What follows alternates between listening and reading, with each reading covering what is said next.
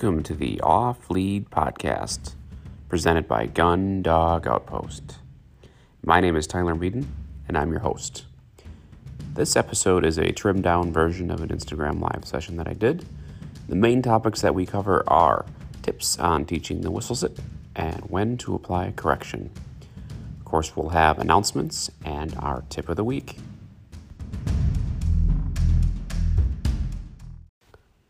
Before we get into today's podcast, I want to mention a word about Gun Dog Outpost, the store for the gun dog owner. You'll find just about anything you need to train your gun dog, from bumpers to leads to collars, and they have hats. New products are constantly being added, so if you are in need of new gear, head over to gun dog outpost dot com and check out the store.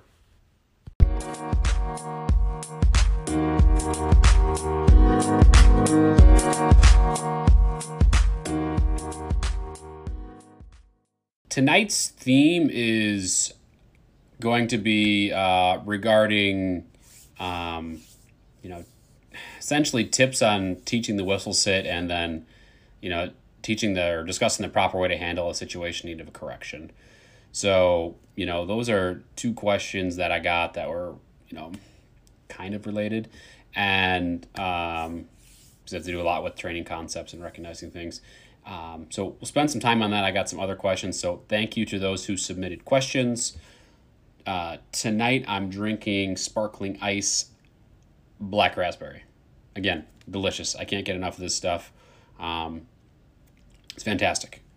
Uh, anyway, questions though. I, I want to get right into these because I think you guys will laugh at some of these. So um, first one is not really a, a laughing one, but um, if something happened to you, so Um, how would you want Mac to live out his days? It's it's really interesting. I got that question um, because uh, so my wife and I, we actually um, wrote it into our will where Mac will go if something happened to the both of us. Um, and he would go to my um, my buddy's place, um, who is owns his own kennel, um, and essentially he would live out his days training, Um, hunting, um, wild birds, um, ducks, geese, um, as well as guiding upland hunts. So, uh, you know, he would he would be a happy dog, and he would get to do exactly what he was meant to do, which is which is work. So if that happened, we've already got it taken care of. Um, he is um, there. He is right there. Um, he is a he's our baby. He's our first baby. So um, you know, we we make we made sure that he's taken care of. So good question. Interesting. I can't believe someone actually asked, asked that question. Um, second question. This is the one that actually made me laugh um, when I got it, which was, do you ever have, or have you ever had any Mac back command issues? And do I use another command to send him, whether that be on a mark or on a blind? So uh, I have not had any issues. Um, I did not think about that uh, potential uh, bugaboo when we named him back, um, but he seemed he either hears the difference really well, or he just hears, or he just goes on and hears Mac and just goes on it every time. So um, no issues there. Looking back, probably not the best decision to to name him Mac when I'm going to be sending him on a lot of um, a lot of back casts. So it was good. That was that was a great question. Um, no issues though. Um, Fingers crossed, knock on wood, that anything doesn't pop up at this point in time. So, uh, really good question. Um, all right. The next question here is, um, any tips for teaching the whistle sit? So this is this is a really good question, right? So, um, you know, if you're training, you have your dog, you're progressing along, you're working really well um, on on basic obedience. You know, your dog um, sits on command, um, heels well.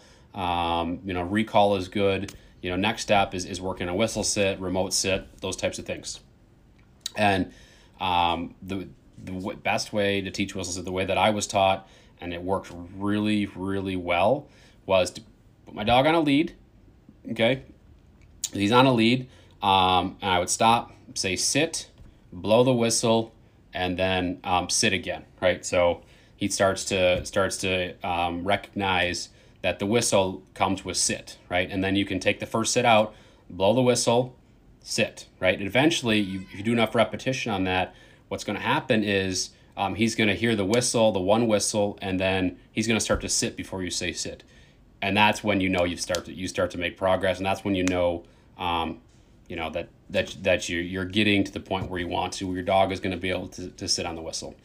So, you know, that's that's the way to start it, and then you just keep progressing from there, right? So, um, you can as soon as as soon as you get to the point where the dog, you know, the dog really understands, you can formalize it with a collar, um, and then um, as you continue to go forward. Um, in training, once it's formalized, your dog understands it, he knows it's it's been conditioned with a collar. At that point in time, um, you know, if you blow the whistle and he looks at you and he doesn't sit, you can give a correction and um, ensure that he follows follows the command, right? That he's following the standard that you set. So I hope that helps. Um, it's sort of a building block approach. I can tell you that it, it definitely does work. And actually that answer leads, you know, it's a great segue into the next question, which is, could you discuss the proper way to handle situation need of correction? So this is sort of a, it's a hard question to ask simply because, um, or a hard question to answer, I should say, simply because without seeing the situation, um, you know, you, you need to, it's hard to say for sure. However, I think that the, the biggest thing is, understanding which situations actually need a correction versus which ones that, that need attrition um, or just more practice. So the way that I look at it is, is my dog, has my dog, is there a standard that's been formalized, right? Is there, if there's a standard that's been formalized um, and he is um, not meeting that standard, um, especially like willfully, um, like if you ever tell a dog to sit and he, you know, looks up at you like, do I really have to? Yes, that's when you need to need to apply correction. If um, you know, my dog is being lazy, um, you know, not giving not giving effort, those are situations that need a correction. So, you know, thinking about it that way versus a situation where you're teaching a concept, you're teaching something, and they're a little bit confused, right? That's not a situation that that. needs a correction. It needs to be, you know, if they're confused, is it, you know, your training, you need to simplify at that point, um, and then keep working through helping them understand, work through the mistakes via attrition and, and battle it through that way until they start to learn and understand and grow. So it, those are very generic answers. There's nothing specific.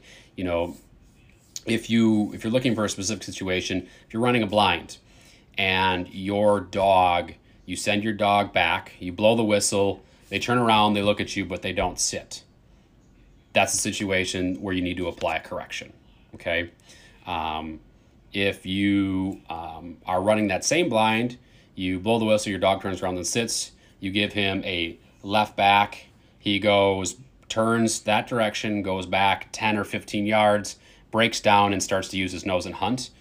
That's not a situation that, that um, requires a correction. At that point in time, you're looking to blow the whistle again and handle again, because that's a dog that needs that needs to build confidence that the direction you send him is the direction he needs to go, and he needs to just keep going. So um, think of it that way. I hope that example helps. Um, it's a really good question. Each situation is unique and different, and as you get more advanced in your training concepts, so you're doing angle entries, land, water, land, you know, cheaty situations around water, that's where things get, that's where, you know, this question gets harder and harder to answer. It just depends where the dog is at, where you're at in your training, what they've done. So hope that helps. Um, really, really, really good question though. Um, and then the last question here is, what is the most common mistake made in the early stages of training?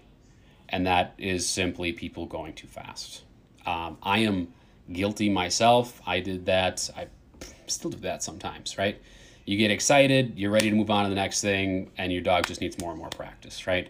And what happens is, you know, if you go too quickly, the deeper you get into, into training, the more advanced stuff you get to, um, those holes where you didn't complete things well enough, they will start to show up uh, later on in training. And then at that point in time, you got to go back, you got to work on patching those holes.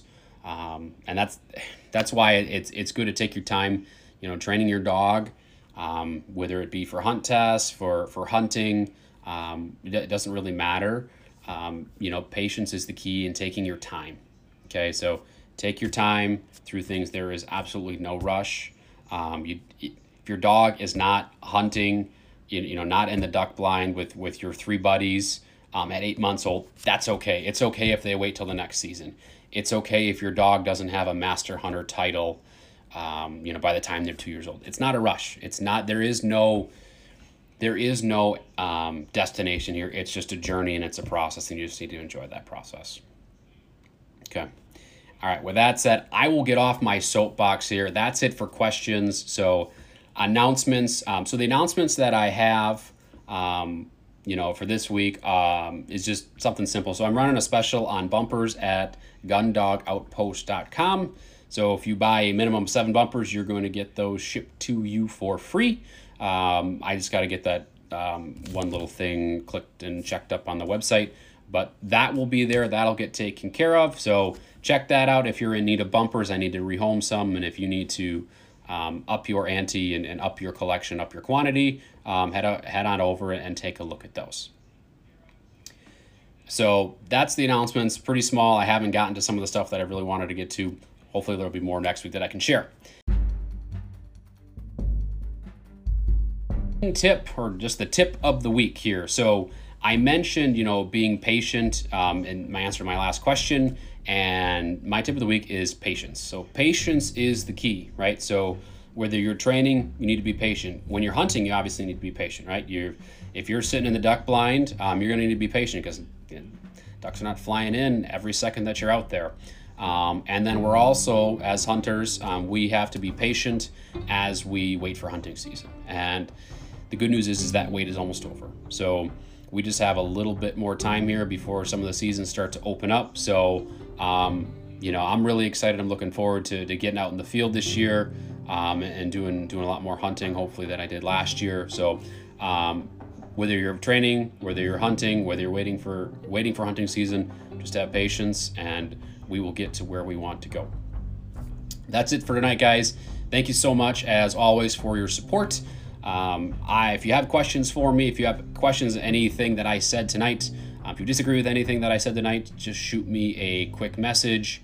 Um, and, um, you know, let me know, let me know what the question is. I will put something up for, um, for you to submit questions for next week, hopefully tomorrow, and then I'll put one up early next week as well. So if you have things that pop up in your training, if you have questions, general questions, personal questions about Mac or myself or background, any of that stuff, shoot on over to me. All questions are fair game. That's it for today's podcast. If you could, please hit that subscribe or follow button, depending on the platform that you're on, and share this podcast with another gun dog owner. If you have another twenty seconds, please leave a review. We are constantly looking for feedback and ways to improve, and that can't be done without your thoughts and opinions.